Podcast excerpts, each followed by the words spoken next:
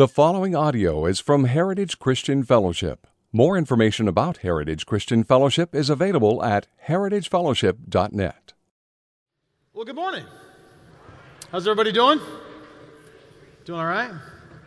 Great. Hey, my name is Paul, one of the pastors here at Heritage, and man, we're really glad that you're worshiping with us today. Uh, thankful for the folks that we have out in the overflow. Uh, thankful that there's folks who have the opportunity to, to tune in online.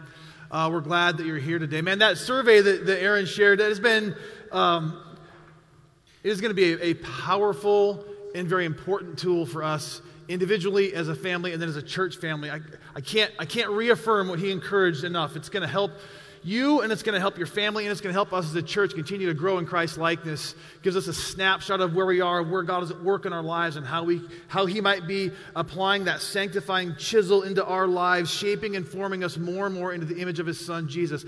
I would encourage for those of you that are married or have a significant other, or if you're single and you have a roommate who knows you well or a sibling, you might think about doing taking the survey with them by your side also, because sometimes people have a more accurate perception of your foibles than you do. Like, oh, you give yourself a five in that? I give you a two. Okay, I guess I'll give myself a three then. But sincerely, uh, it, it's a it really, and, and like Aaron said, it's going to give us a, a, a, an understanding of, a, like when we think about, okay, how is God calling us to to, to shepherd our church, to, to, to when it comes to what, what we teach on Sunday, what happens in women's and, men, in men's ministries and small group, it gives us an idea of what God is doing in our church corporately, so how we can move forward as a church, but then also it gives you feedback personally that you can you can continue to put yourself in a position where God can shape and mold you and form you more into the image of His Son. So I just reaffirm everything that, that Aaron said. Please take advantage of that tool. We've worked really, really hard on that for our congregation. One of the things that that, con- that tool does is it gives us these eight markers of a disciple. And one of those markers is authentic relationship marked by love. We believe that a disciple in Jesus has authentic relationships in their lives Uh, that are marked by love. I'm looking out at Fred here because we had a big conversation this week about what that looks like in the life of a disciple. And one of the where, one of the areas where our, our discipleship is lived out with authentic relationships marked by love is in our family. And so we have this, we're going to take a three-week break coming up in February uh, on our Mark series, kind of in the Valentine season. We're doing a, ser- a sermon series. We're simply calling it Love, Marriage, and Family. And we're just going to take three weeks to take a look at what do authentic relationships marked by love look like in, in just love within human relationship. For those of us that desire to be married, are engaged to be married, or want to be married, or even think about marriage, what does, what does that look like? What does authentic relationship marked by love look like within the confines of Christian marriage? And then we're going to look at family. All of us are part of a family. What does authentic relationship marked by love look like? What is God's vision and idea for the family? So we're just going to take a three-week, kind of a semi, a, a, a small mini sermon series this, this Valentine's to look at those three things. And for us, it, it, it's a way for us to kind of lean into that specific area of discipleship. So mark that on your calendars, February thirteenth through the twenty-seventh. Excited about that series. And then uh, beginning in March, we'll hop back in, in the Gospel of Mark, and we will finish Mark uh, by the by the by the time we get to summer. We'll be done with the Gospel of Mark. Uh, hey, today we're going to be back in, in Mark chapter seven. I encourage you to open your Bibles today to Mark seven. Uh, we're going to we're going to read from verse twenty-four to the end of the chapter. Um, the, the sermon series that we're in, uh, have been in since September, is called uh, "Son of God, Suffering Servant." We're just journeying through Mark's Gospel. And as we look at the first half of this gospel up to kind of the mid part of chapter eight, the question that Mark is, is basically answering in a number of different ways is, who is Jesus? And so today we get another depiction of who is Jesus. We see two scenes, two depictions, two moments in the life and ministry of Jesus where he engages a, a Syrophoenician woman and a man who struggles with deafness and a speech impediment. Let's pick up in verse twenty-four. We'll read it in its entirety, and then we'll get into the sermon. And from there, he, Jesus, rose and went away to the region of Tyre and Sidon. And he entered a house and did not want anyone to know, yet he could not be hidden. But immediately a woman whose little daughter had an unclean spirit heard of him and came and fell down at his feet. Now the woman was a Gentile, a Syrophoenician by birth, and she begged him to cast out the demon of her daughter, and he said to her, "Let the children be fed first, for it is not right to take the children's bread and throw it to the dogs." But she answered him, "Yes, Lord, even the dogs under the table eat the children's crumbs." And he said to her, for this statement you may go your way. The demon has left your daughter. And she went home and found the child lying in bed and the demon gone. Verse thirty-one. And he returned from the region of Tyre and went through Sidon to the Sea of Galilee in the region of the Decapolis. And they brought to him a man who was deaf and had a speech impediment, and they begged him to lay hands on him. And after taking him aside from the crowd privately, he put his fingers in the man's ears, and after spitting, touched his tongue, and looked up to heaven, and sighed and said, Ephphatha, that is, be open. And his ears were opened, his tongue was released, and he spoke plainly. And Jesus charged him to tell no one. But the more he charged them, the more zealously they proclaimed it. And they were astonished beyond measure, saying, he has done all things well. He even makes the deaf hear and the mute speak. Amen. If you remember last week, we got into chapter seven. And as we got into chapter seven, there was this encounter, this conflict between Jesus and the Pharisees. If you remember, the Pharisees were very concerned about the ceremonial washing of hands that the disciples of Jesus were not engaging in. And so they began this discussion about what leads to true defilement. And Jesus talked about defilement of the heart.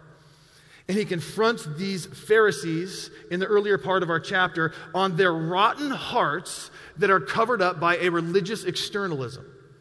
And then immediately after he exposes them, he, he and he exposes their obsession with religious externalism while never paying attention to their heart. What he does immediately after confronting these religious men is he goes into a region that would have been seen and, and understood as being entirely unclean. He goes directly into a Gentile community, and the Pharisees would have pulled their hair out. They couldn't have believed the scandal of Jesus going into this area where there are unclean Gentile people. And then on top of that, he engages with an unclean Syrophoenician woman. He's pushing back against this religionist's way of thinking about religious externalism. And as we see Jesus both here in, in the, the Syrophoenician woman, and also when he goes in the second part of our text to the Decapolis, that was also a Gentile region. He's, this section of Scripture shows Jesus intentionally and purposefully engaging with Gentiles, non-Jews. And then we're reminded when we, when we see the, the ministry of Jesus stretching outside of ethnic Israel, we're reminded of what God said to Abraham in Genesis chapter twelve when he made the, the Abrahamic promise. Genesis twelve, verse three, Jesus said, or God said to Abraham that all the families of the earth would be blessed through Abraham. All the families. Not just the Jews. And now as we see Jesus spilling out of the boundaries of Galilee, away from exclusively Jewish communities, uh, sharing a hope and his message with Gentiles, we're reminded that this message is a message for all people.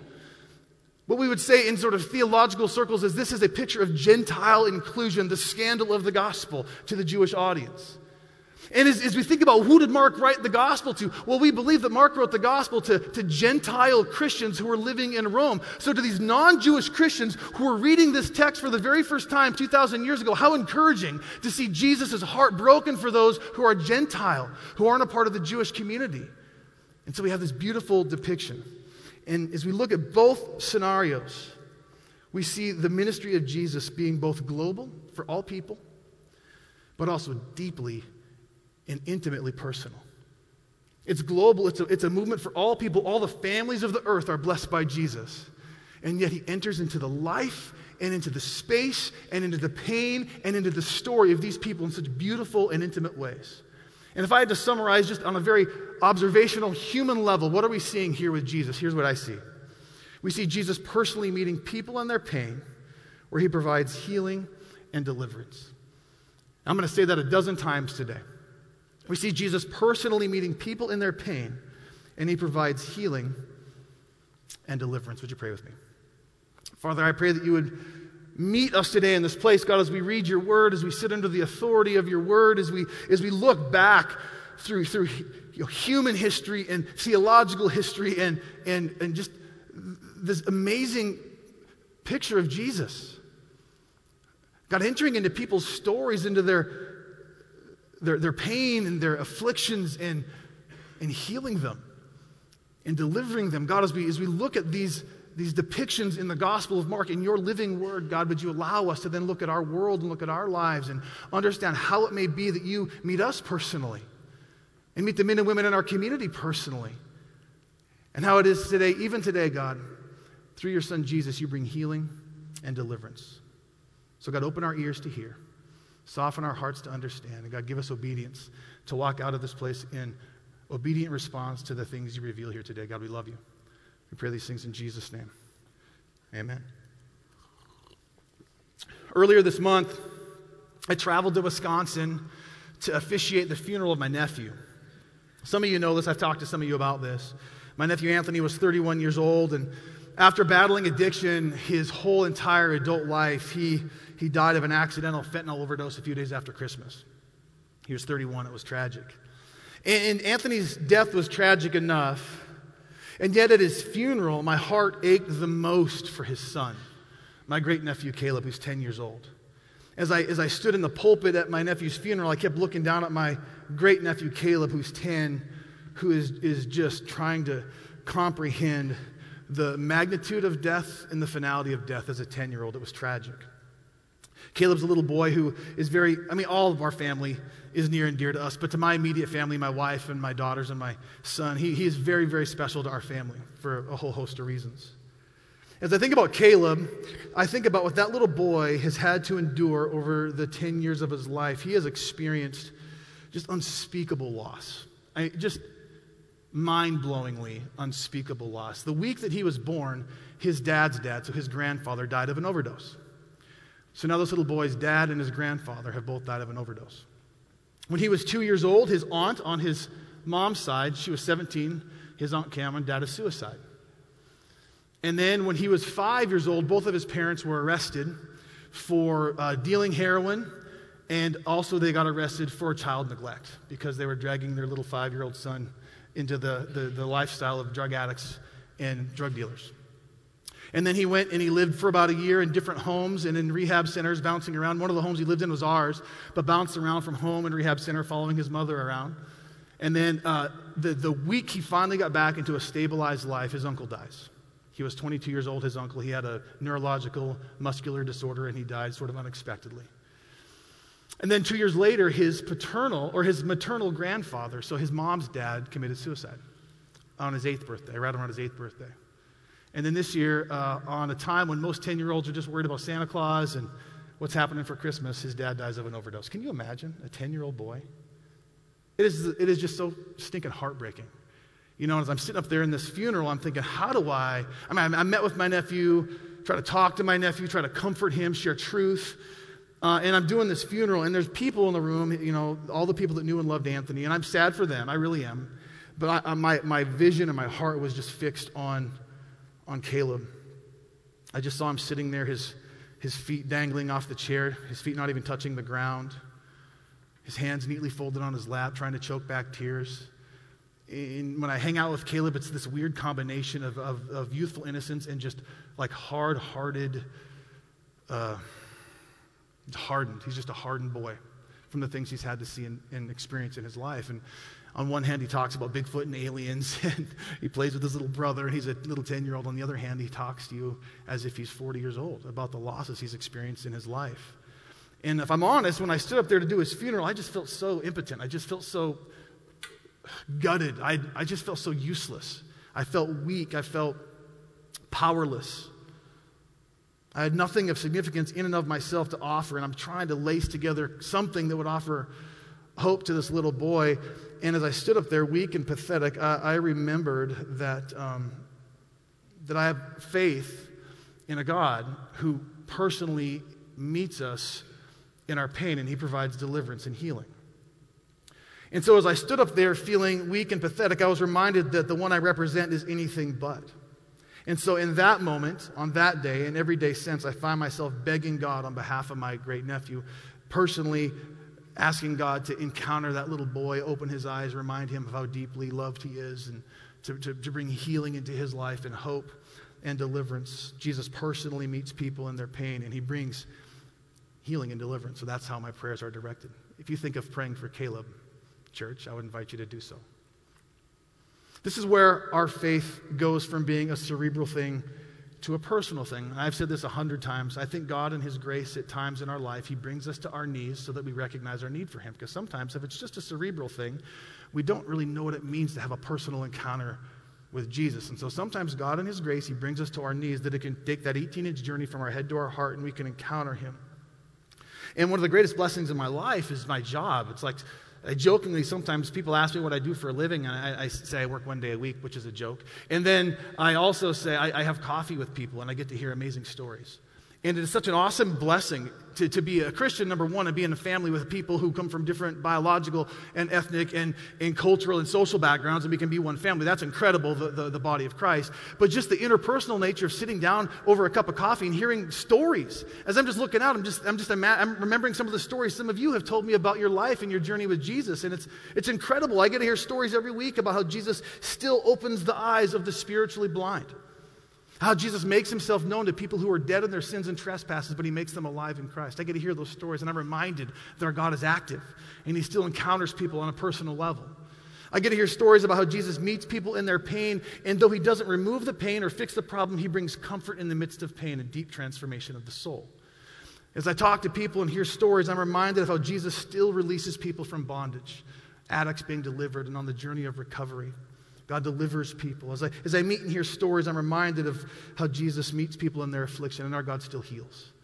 He heals physically, he heals emotionally, he heals spiritually.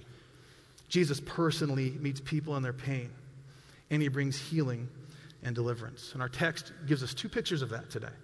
We have, on one hand, this personal encounter with the woman, the Syrophoenician Gentile woman.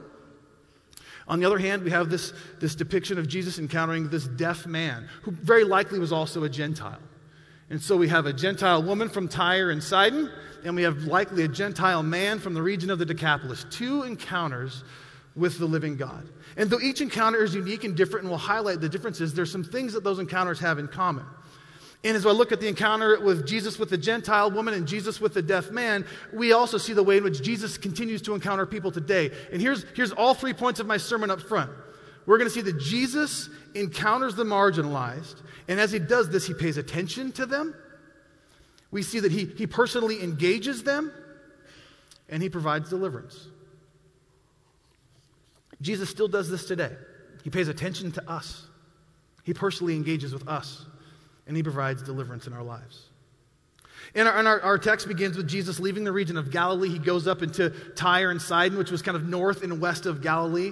It, the, the only other time we've heard the words Tyre and Sidon was in, in Mark chapter three, when the ministry, the kind of the healing and, and the, the, the, the deliverance ministry and the teaching ministry of Jesus was at this utmost fame in Capernaum. It said that people from all over the region were coming to hear Jesus and be a part of this ministry of his early on. And one of the regions where people were coming to hear Jesus was Tyre and Sidon.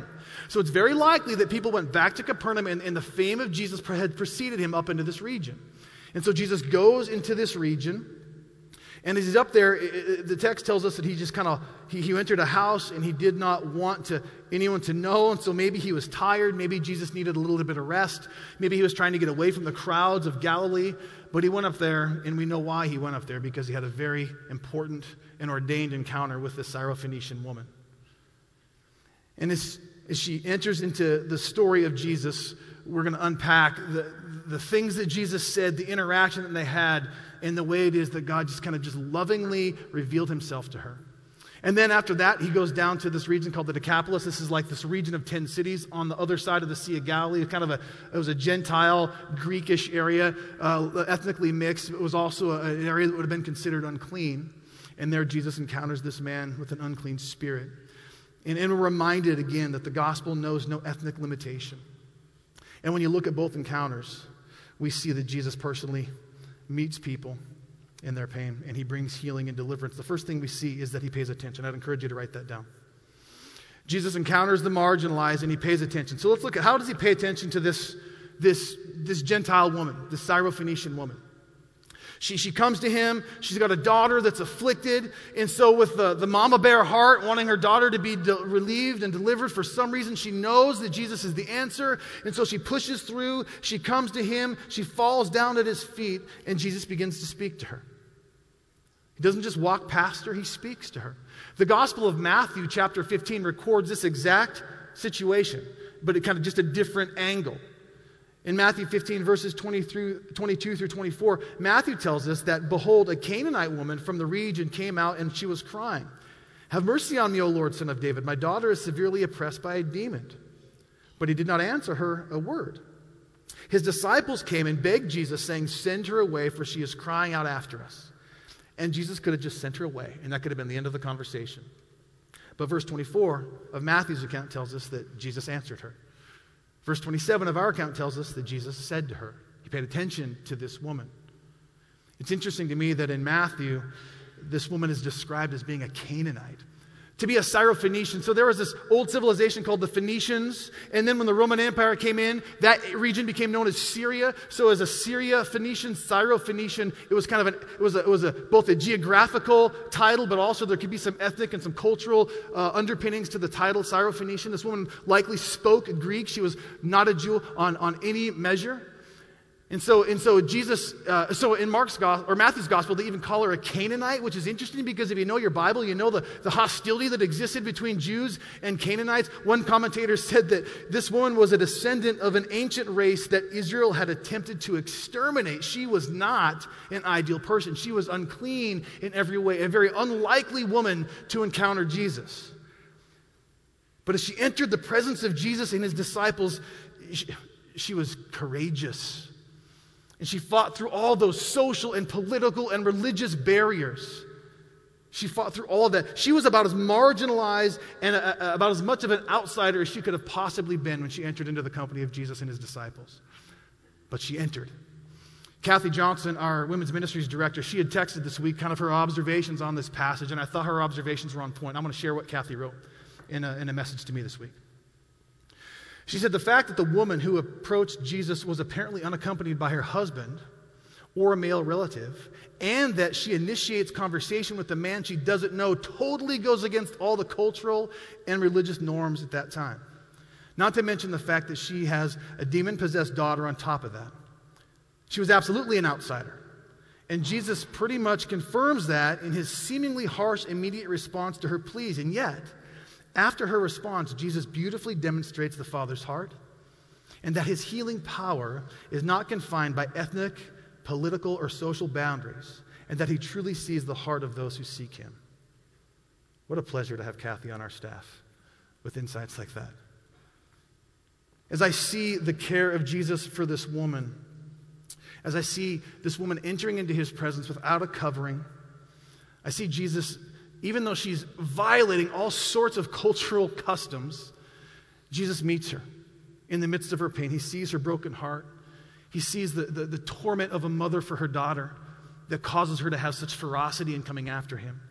And as I see the, the compassion and the love that Jesus shows for this woman, I'm reminded of the women who are present in this room today who might be single moms, who might feel a little uncovered at times. Or maybe there's some women in this room where you don't have a Maybe you're not single, but you don't, you feel alone spiritually in your home, and you feel like you're going it alone.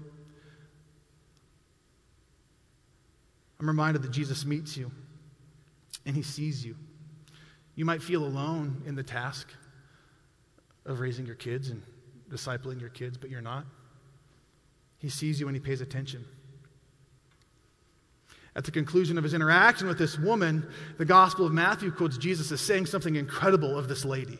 In Matthew, uh, verse twenty-eight of, of, of chapter fifteen, Jesus answers this woman. He says, "Oh, woman, great is your faith." What a compliment, he says, to, the, to, a, to a, a Gentile woman. I mean, she's not supposed to be someone who gets it. Somehow, some way she gets it. Somehow, some way she knows that in all of the world, as she's thinking of her afflicted, demon-possessed daughter, uh, all the other traditions and the religious customs have gone by the wayside for this woman. And she knows somehow that Jesus, this visiting, itinerant miracle worker from Galilee, is the answer. And, and maybe she heard testimony of people who'd seen him in Capernaum. Maybe she had gone to Capernaum herself and seen the ministry of Jesus. But for whatever reason, she knows that he's the answer, and she pushes through to him. And this reveals an incredible theme in Mark's gospel. Last spring, as we were kind of getting ready to preach this book, uh, the preaching team and, and those of us that are kind of on the sermon development team, we read through this, this gospel in one sitting. And one of the themes that came up, which was remarkable, was that over and over and over again in Mark's gospel, the people that should get it, Pharisees, disciples, the religious folks, they never get it. Not till the, I mean, you go through the entire book of Mark and they never get it. But the people that should never get it do. And so this Syrophoenician woman, she somehow understands who Jesus is. And when we hear the interaction she has, it's incredible. And it's interesting, if you go to the very end of Mark's gospel, chapter fifteen, sort of the climactic moment in the whole gospel, like the moment, like the crescendo of the story, is the death of Jesus. And this Roman guard who oversaw the execution of Jesus, the centurion, he's watching all this unfold, and he says, truly, this man was the Son of God. The only person to confess Christ as Lord is a Roman centurion, the occupying force who oversaw his execution. It's incredible. And somehow this woman is another one of those miraculous outsiders who understands who Jesus really is. And in this scene, she's got this praiseworthy faith. Jesus says, oh, woman, great is your faith. What is it about her faith that's so praiseworthy? What is it about this woman's faith that causes Jesus to say, incredible? Other commentators have pointed this out. We, chalk, we chatted about this on Tuesday. We all kind of saw these, these themes in her life, but her faith was a humble, persistent faith. We see her falling on her knees before Jesus as a sign of humility. When Jesus calls her a dog, she doesn't refute that she's a dog. She, she's humble before Jesus. She doesn't demand her way, doesn't pound her chest. In humility, she comes before him. She puts himself, herself under him. And she's persistent. The disciples say, send her away. She doesn't go away. Jesus kind of says, you're a dog. She doesn't go away. She stays persistently fighting on behalf of her daughter. She's got this humble, persistent faith. And somehow in all of this, she trusted that Jesus was enough. So she had a humble, persistent, trusting faith, believing that the crumb from the table of Jesus was more than enough. She knew that he was the answer. One, one author writes, her story, this woman's story, hers is a story of faith that delighted Jesus. As such, it can be of great help for any person who hasn't yet come to faith in Christ. And it can be of equal great value to, to the believer who is struggling with his or her faith in difficult circumstances. So the first thing we see with this woman is that Jesus pays attention to her affliction. What about the man? So we've looked at the woman. What about the man? How does Jesus pay attention to this afflicted man in the next section? It's very interesting to me that we see when Jesus arrives in the Decapolis, we read uh, in verse thirty-two that they brought to him a man who was deaf and had a speech impediment. And they begged him to lay his hands on him. And if you're, if you're an underliner or a circler, underline or circle the phrase they brought to him. Because think about, I don't know if you remember this or not, if you go back to Matthew, or Mark chapter five, the only other time we've heard the word De- Decapolis or Decapolis in Mark's gospel is in chapter five. Now, do you remember what happened there? Jesus goes across the Sea of Galilee, and he steps off the boats in, in the region of the Decapolis, and he's met immediately by a demon-possessed man who has thousands of demons in him, if you remember this. And he's screeching and screaming and opposing the presence of Jesus. Well, Jesus casts the demons out into some pigs on a hill. The pigs run down the hill into the Sea of Galilee, and they die, and the man is delivered. The herdsmen from the Decapolis, from the region, they come, and they say, get out of here. We don't want you here. Leave. And so the last time Jesus was in Decapolis, they told him to run away, get out of here. But this time when he comes, they run to him and ask for help. They ask for healing. They beg him to deliver this afflicted man. What changed between that first encounter in Mark five and this second encounter in Mark seven? Well, I think it's speculation, but if you go back to Mark chapter five, if you remember the man who had all the demons, who was delivered and healed by Jesus, do you remember as Jesus is getting ready to embark across the Sea of Galilee? In Mark five nineteen, he, or in five eighteen, he begs Jesus, hey, can I go with you? I want to be with you, Jesus. You, you healed me. You delivered me. I want to go wherever you're going. Do you remember what Jesus says to the man? Mark five nineteen, he did not permit the man to go with him. Instead, he said, go home to your friends and tell them how much the Lord has done for you and how he's had mercy on you. Verse twenty, and he went away. This man, this delivered, healed man went away, and he began to proclaim in the Decapolis how much Jesus had done for him, and everyone marveled. Text doesn't tell us this, but as I read this text, I got to wonder, could it be that the testimonial ministry of this delivered man, sharing testimony of the delivering, healing power of Jesus, could it be that this man's presence in these cities, these ten cities, softened the heart of people so that when Jesus showed up a second time, they ran to him and said, I want to see this Jesus who delivered you? Could it be? We don't know. I like to speculate. And then we see Jesus taking the man aside. Doesn't keep the guy, this deaf, mute man, he doesn't keep him as a spectacle around the crowds. Jesus takes him aside. I just imagine their eyes locked. Here's a man who was a forgettable, forgotten, afflicted, scourge of society type, but Jesus pulls him aside and pays attention to the man, looks him in the eyes, and has an encounter with him. It's incredible. How is it that Jesus might pay attention to you and me today? How is it that Jesus might be paying attention even to you today, right now, in this moment? This week, I found myself in the, the COVID unit at Providence. It's my first time having entered into a COVID unit at a hospital since the pandemic began, and I found myself sitting with a woman, and an older woman who was dying. And she was fighting for every breath. It was tortured to sit with her, to watch her fight for every breath. And as we talked, we talked about Jesus. We talked about his grace. We talked about how God meets us personally. I read scripture, shared the gospel, we offered prayers. And as I looked at this woman who was looking at me with her blue eyes across the covering of the mask on her face, we, we found great joy and great comfort in the fact that Jesus was with us in that place. He was paying attention to that woman's affliction. She wasn't suffering alone. Jesus was with her. And she knew the hope of the gospel, that one day when that was those labored breaths end, she would be in the presence of the living God, healed and whole. Jesus still meets us. He still pays attention to us. I did a funeral on Monday, and at the funeral I shared one of my favorite psalms. Psalm fifty-six, the psalmist writes, "You have kept to God." He's speaking to God. The psalmist says to God, "God, you have kept count of my tossings. You've put my tears in your bottle. Are they not in your book?" The, the New Living Translation puts it this way: "God, you keep track of all my sorrows. You've collected all my tears in your bottle. You've recorded each one in your book." Isn't it awesome to know that every tear you have ever shed has been recorded in the book of God? He's paid attention to every tear. Tear of joy, tear of sorrow, tear of loneliness. Every tear that has ever rolled down your cheek since the day you breathed your first breath, God has paid attention. He's been with you in it. It's not escaped him. He knows. Isn't that incredible?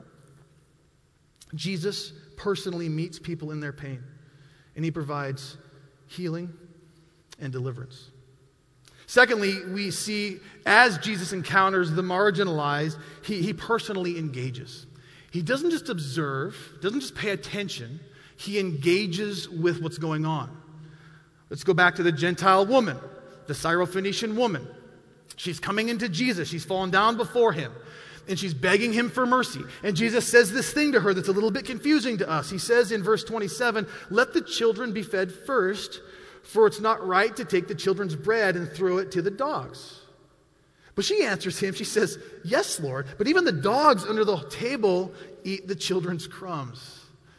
So Jesus is testing this woman, and the initial response of Christ, if you didn't know better, it would feel quite stirring. Like, what?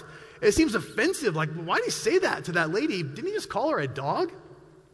He's speaking in metaphor. He, he's talking about bread, children, and dogs, but he really is talking about his message, uh, the, the, the Jewish people and Gentiles. And, and he says, The, the, the children must be fed first, for it's not right for the children's bread to be thrown to the dog. And so this, this word for dog, it just simply means puppy. And Pastor Jeremy reminded me of that this week. It simply means puppy. This is like a pet that will kind of sit down and away from the table. And if they're if you're the kind of house that lets the dog kind of come under the table and they wait for something to fall, the puppy could lick up the crumbs that fall off the table. But they're like second class. They, they, they're... They, You, you feed the children. You take care of the, the people first. And Jesus is kind of sharing this story with her. It, but in so doing, he's, he's testing her. Jesus isn't dismissing her with an offensive, racially charged quip. He, he's testing this Gentile woman. Matthew's account of the scene gives us a little bit more insight, because Matthew tells us that the disciples even begged Jesus, "Send her away." But he doesn't send her away. He's engaging in a conversation with her. Jesus didn't just send her away. He, he, he engages with her. And when he calls her a, a dog or a puppy, she doesn't get offended, which is incredible to me. It's like she's like, "Yeah, I get I'm a dog, but guess what? In your kingdom, even the dogs have bread unending. I, I don't deserve a seat at the table. I'm a sinner. I, I get it, Jesus, but I know that your kingdom is an incredible kingdom, and I know that your eternal bread never ends, and so I'll gladly be a dog. Just let me have some of those crumbs." And to me, it's amazing that if you look at this scene, she, she calls Jesus Lord. She's the only person in Mark's gospel to call Jesus Lord, which is incredible. A, a Gentile woman who didn't have a Jewish understanding. Secondly, it's flanked in chapter six and chapter eight. Chapter six, we have the feeding of the five thousand. Chapter eight, we have the feeding of the four thousand. And here we have this other picture of kind of the eternal bread of Jesus. The disciples never figured it out. Like, what are we going to do, God? All these people are hungry. And so he says, oh my gosh, five loaves, two fish, just feed them. And there's twelve basketfuls.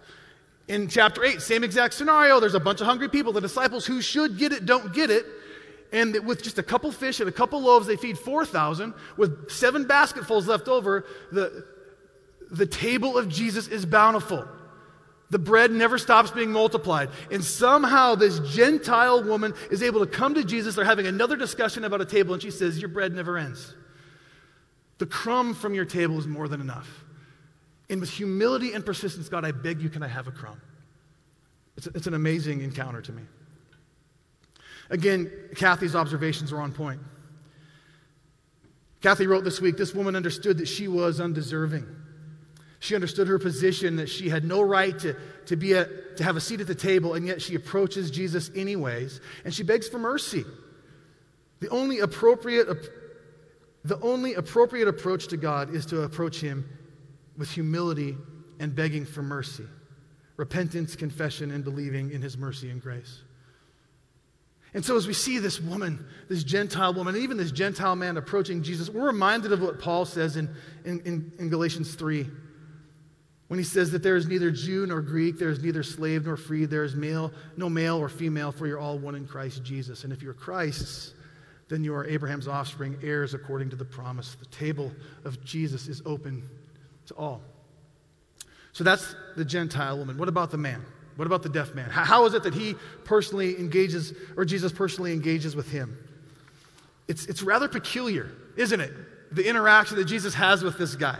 He takes him aside in verse thirty-three, privately, and then he puts his fingers in the dude's ears, then he spits and touches the dude's tongue. He looks up to heaven, Jesus sighs, and he says, Ephphatha, be open. And so Jesus didn't have to do any of that, right? Because with the Syrophoenician woman, she, she just went home and found her daughter healed.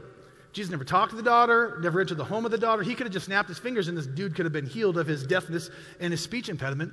But but this, this man needed a different sort of encounter, didn't he? To grow up in that civilization, being deaf and mute, you would have been an outsider, an outcast, lonely and cast out from civilization by most. A very lonely place to be. So Jesus must have recognized this man, this man needed a different kind of encounter, so he pulls him aside. He, he touches his ears, he touches his tongue, he heals his ears, and he heals his tongue. It's incredible. He sighs, he looks up to heaven. As I look at this interaction with Jesus, it just speaks to the heart of Christ for the afflicted. He, he takes him aside. He, he doesn't want this dude to be a spectacle. He doesn't want, this guy probably been a spectacle his whole life. He's been the, he's been the mutant, uh, the, the dumb and deaf guy in his little village his whole entire life. Jesus doesn't want this guy to be a spectacle one more minute. So he pulls him aside privately to have this encounter with him. And then he, and then he touches the guy. He puts his fingers in his ears. It's amazing to me. He touches the guy because he knows this guy needs to feel the loving, compassionate touch of Jesus. And then he looks to heaven. He looks up to heaven. It's this physical indication of the continual kind of prayerful communion that Jesus and the Father had. And we see this being modeled in Mark's gospel as Jesus would, re- would retreat to quiet places where he would pray and connect his heart to the Father. As we see Jesus healing this man and looking to heaven, we see this, this connection between the outflow of healing and the power of the Father. Jesus and the Father are one, and Jesus was in constant prayerful communication with the Father. It's modeled throughout Mark's gospel. Interestingly enough, the only time we see a breaking of the con- the continued commun- communion between the Father and the Son is on the cross. It's the only time in all of history, in all of eternity, where that is broken. You remember on the cross when the sixth hour had come in Mark fifteen, and there was darkness over the whole land until the ninth hour. And at the ninth hour, Jesus, while he was hanging on the cross, he cried out with a loud voice, Eloi, Eloi, lema sabachthani, which means, my God, my God, why have you forsaken me? When Jesus became the sin bearer for our sin on the cross, that was the only time in all of eternity in which the communion and the dependence between the Father and the Son was broken. But here in this moment, with this man who needs healing so desperately, Jesus looks to heaven. He looks to the Father as if to say, Father, let's do this. Let's bring healing into this man's life. And then he sighs. The sigh of Jesus. He's God, right? He's God. Infinite, omnipotent, omniscient, omnipresent. He, I mean, he's God, right? And yet as he's standing in the presence of this man that has dealt with this affliction his whole life, he sighs. And, I, and yet, though the text doesn't tell us what's behind this sigh, I just see the humanity of Jesus behind this sigh. Perhaps as Jesus is sighing, he's looking back throughout all of salvation history, and he's looking back at the garden when God spoke a curse over Adam and Eve.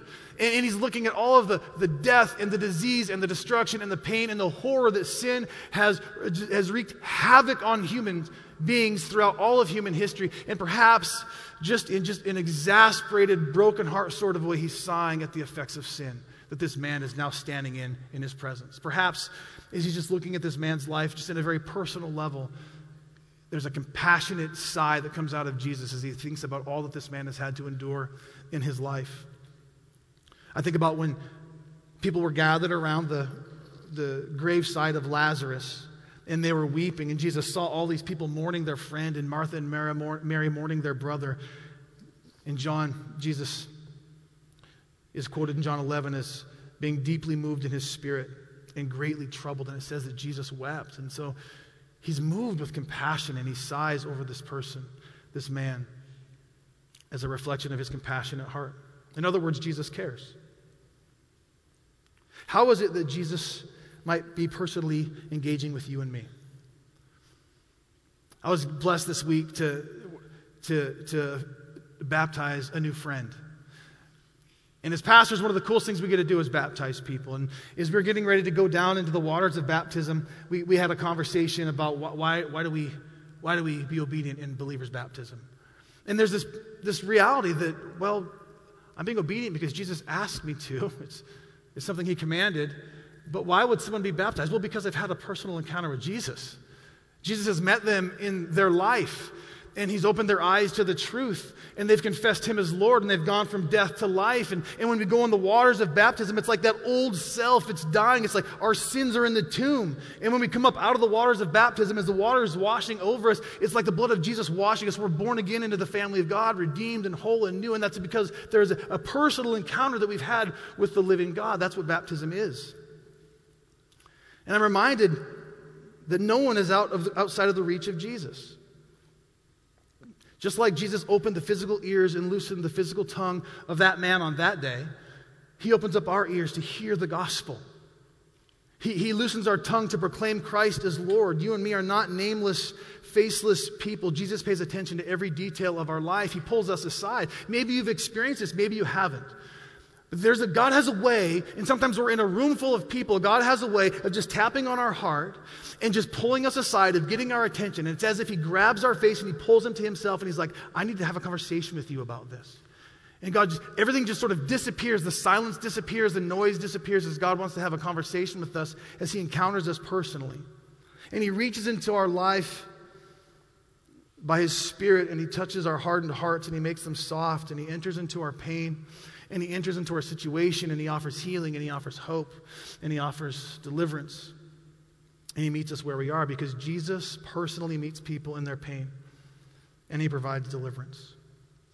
Lastly, as Jesus encounters the marginalized, he provides deliverance. He really does. With a, with a Gentile woman, he told the woman, the demon has left your daughter. And she runs home, and she finds her child lying in bed, and the demon is gone. She somehow knew to go to Jesus. She somehow knew and believed that he had the power to do this thing that she so desperately needed done on behalf of her daughter. And I just imagine the relief of this woman as she runs home and comes busting through the door and runs into her daughter's bedroom after, after weeks, months, years of seeing her daughter being tormented by this demon, ravaged by this demon, as she wailed and begged and, and beat her chest for, for deliverance to come to her daughter, and, ne- and it never came. But on this day, after this encounter, this personal encounter with Jesus, she runs home and she sees her daughter laying on her bed, in her right mind, no longer tormented, no longer suffering, no longer in pain, delivered and healed. What a hopeful moment for this, for this mother. And then there's this man, this deaf man. Jesus looks to heaven and he sighs and he says, Ephphatha, which is be open.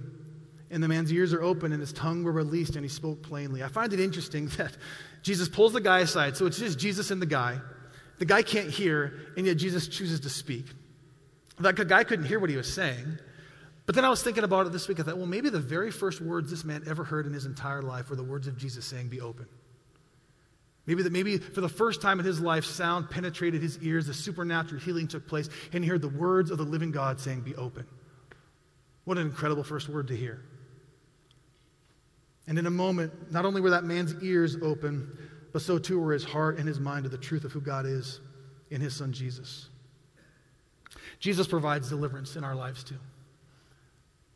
I'm sure if you've been in the church for any length of time, you've heard stories, uh, testimony of the way Jesus does this. I could, we could share thousands of stories about how God provides deliverance. I think in my own family, the addicts that have found sobriety through the power of the gospel, it's incredible. I have a friend named Jared who's a professional fighter, and uh, he's a mixed martial artist. And he used to go to my church in Milwaukee, and Jared was a heroin addict for like ten years. And then he, he met Jesus, and he was delivered of his addiction. And now Jared is a, he is a, he's a spokesperson for, for, for Christ and for recovery. It's incredible. He fights for the U F C. And when he fights, uh, he, uh, he always says, I want to win. Not so I can beat my chest and make it about me. I want to win because when I win in the U F C and Joe Rogan steps on the stage and he puts a microphone in my in my mouth, I have a free platform to tell people that there's hope. And he shares these pictures on Facebook. I was sharing some of the guys on Thursday. He shares pictures on Facebook of his life before deliverance and his life after deliverance. There's this picture where he's got his arm around some friends in a gym, and he, he's got this smile on his face. But then the next picture, he zooms up, and you can see the track marks on his arm. And he's like, when this picture was to- taken, I had just shot up in the bathroom. And he tells his story of addiction and lostness.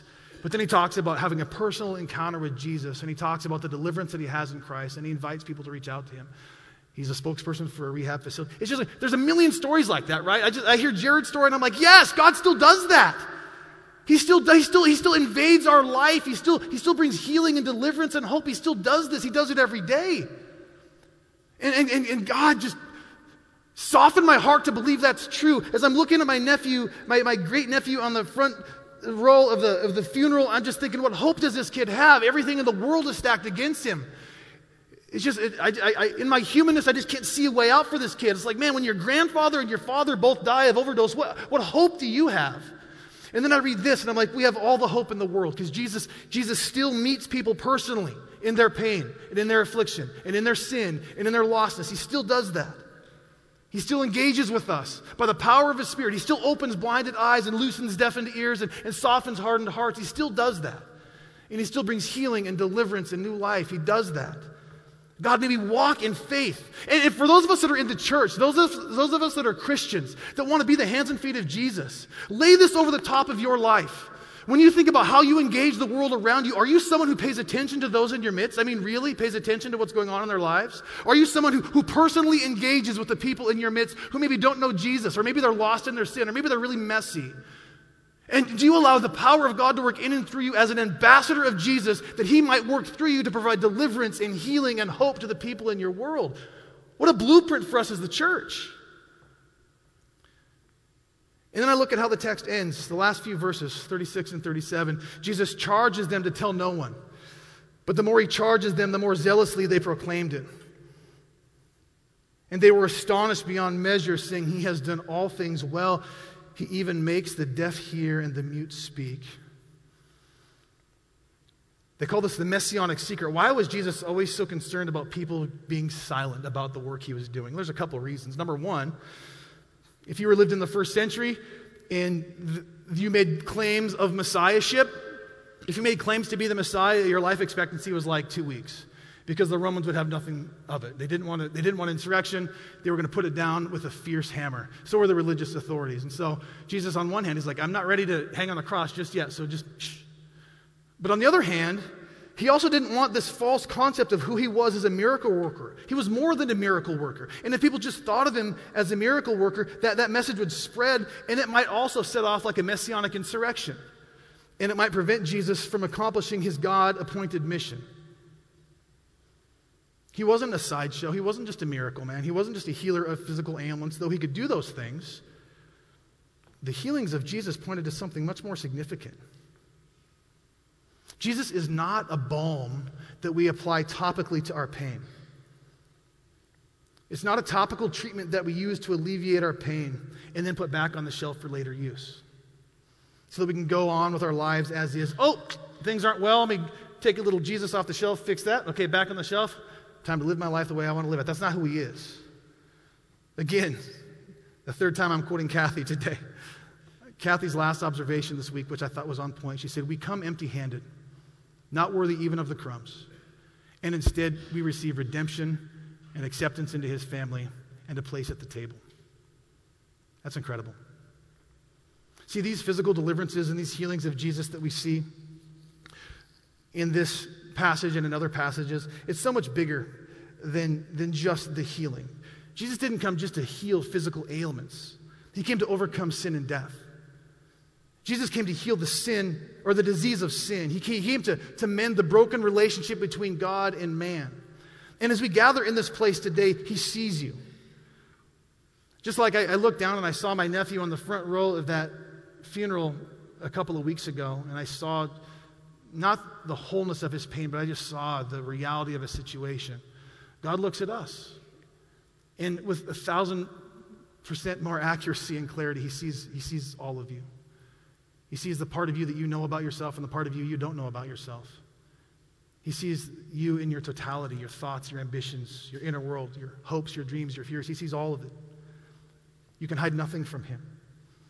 There's no such thing as being too far lost from him. You can go nowhere and be outside of his reach or outside of his sight. There's no outrunning him. There's no darkness that's too dark. And he not only sees us where we are, he personally meets us in those places as well. Whether you're in doubt or caught up in habitual sin or in pain or in a season of rebellion or struggling with loneliness or addiction, he sees you and he invites us to his table where there's healing and deliverance and restoration and recovery and salvation. And as these people looked at these two healings, they were astonished beyond measure. He's done all things well, they say. He's even made the deaf hear and the mute to speak. Certainly when Mark wrote this, he had in mind Isaiah thirty-five. This, this messianic prophecy in Isaiah thirty-five that was written hundreds of years before Jesus. Isaiah writes of the future messianic kingdom that the eyes of the blind shall be opened and the ears of the deaf unstopped. Then shall the lame man leap like a deer, and the tongue of the mute sing for joy, for waters break forth in the wilderness and streams in the desert. And that's exactly what was happening in our text, and that's what happens today.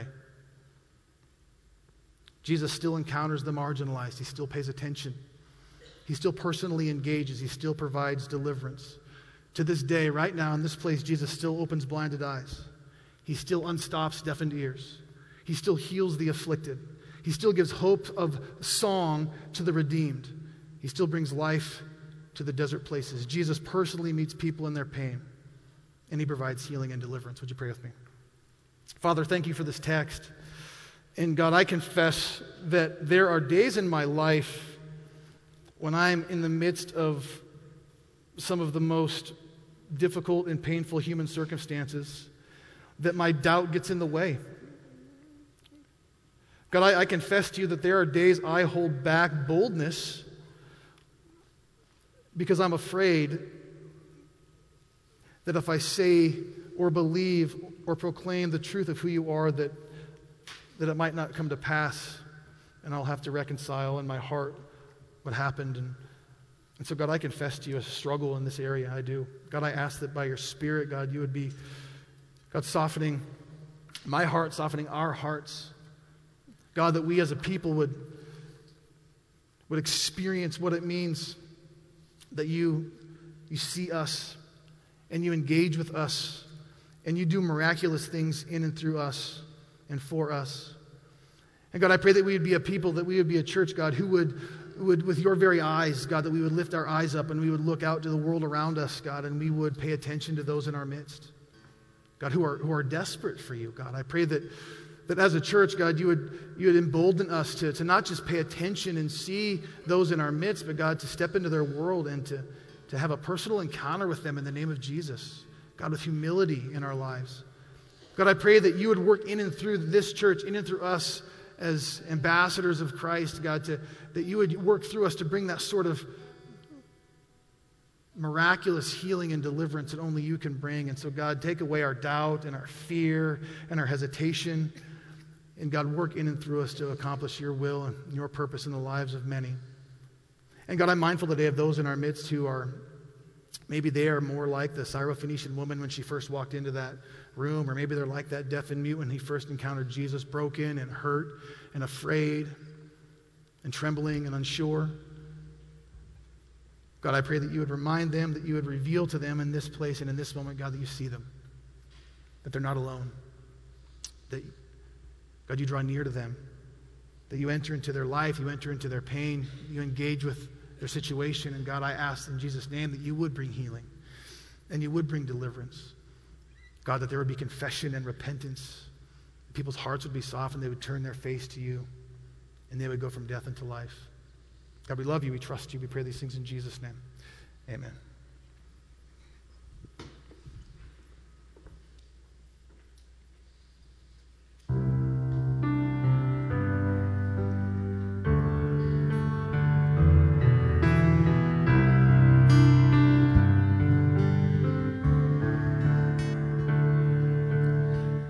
On a hill, your blood was spilled. Your hands, your feet.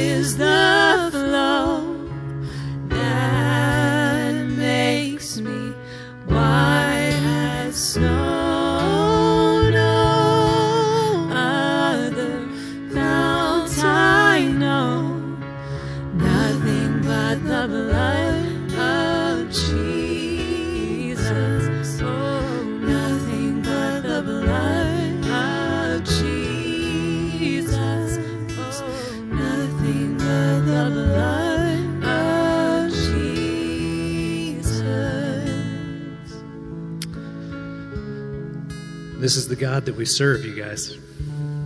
One that desires to meet us in a very unique and very specific way for each one of us. All of our stories are different. And what I love most about this one is that Jesus desires to meet this man and this woman in two very unique and very different ways. So this morning, wherever you find yourself, I would ask you this. If you have not had a personal encounter with Jesus, man, maybe you're like this man who's been brought to the feet of Jesus and needs healing, needs comfort. I just encourage you. Will you just be broken before him? Will you listen? And will you allow him to touch you? For those of us that know the Lord, brothers and sisters, we serve a great, great God. Maybe you need to be like the woman this morning and just come boldly and persistently, asking for strength and help and guidance. He's a good God. Amen. I'm going to read one more time Isaiah thirty-five, five through six. It says, "Then the eyes of the blind shall be opened, and the ears of the deaf unstopped. And then shall the lame man leap like a deer, and the tongue of the mute sing for joy. For waters break forth in the wilderness, and streams in the desert." God, we thank you for this story in your word. It gives us such an insight into the caring and loving and very relational God that you are. Through the sending of your son, we get to see Jesus encounter these people in such intimate ways and so unique to each one of their circumstances, and yet you meet them very, very similarly. God, would you do a work in our hearts today? God, would you meet us in those places of despair, in places of pain? God, would you provide deliverance? God, work in our lives, work in our church, work in our Rogue Valley. God, work in your world. God, we cannot wait to be a part of your eternal kingdom. Until then, God, meet us today. In Jesus' name. And all God's people said, amen. Amen. You guys have a great week. May the Lord bless you. Oh, flower and moon, you're the sun that's shining. You restore my soul. The deeper you call us, oh, the deeper we'll go. We will sing a new song.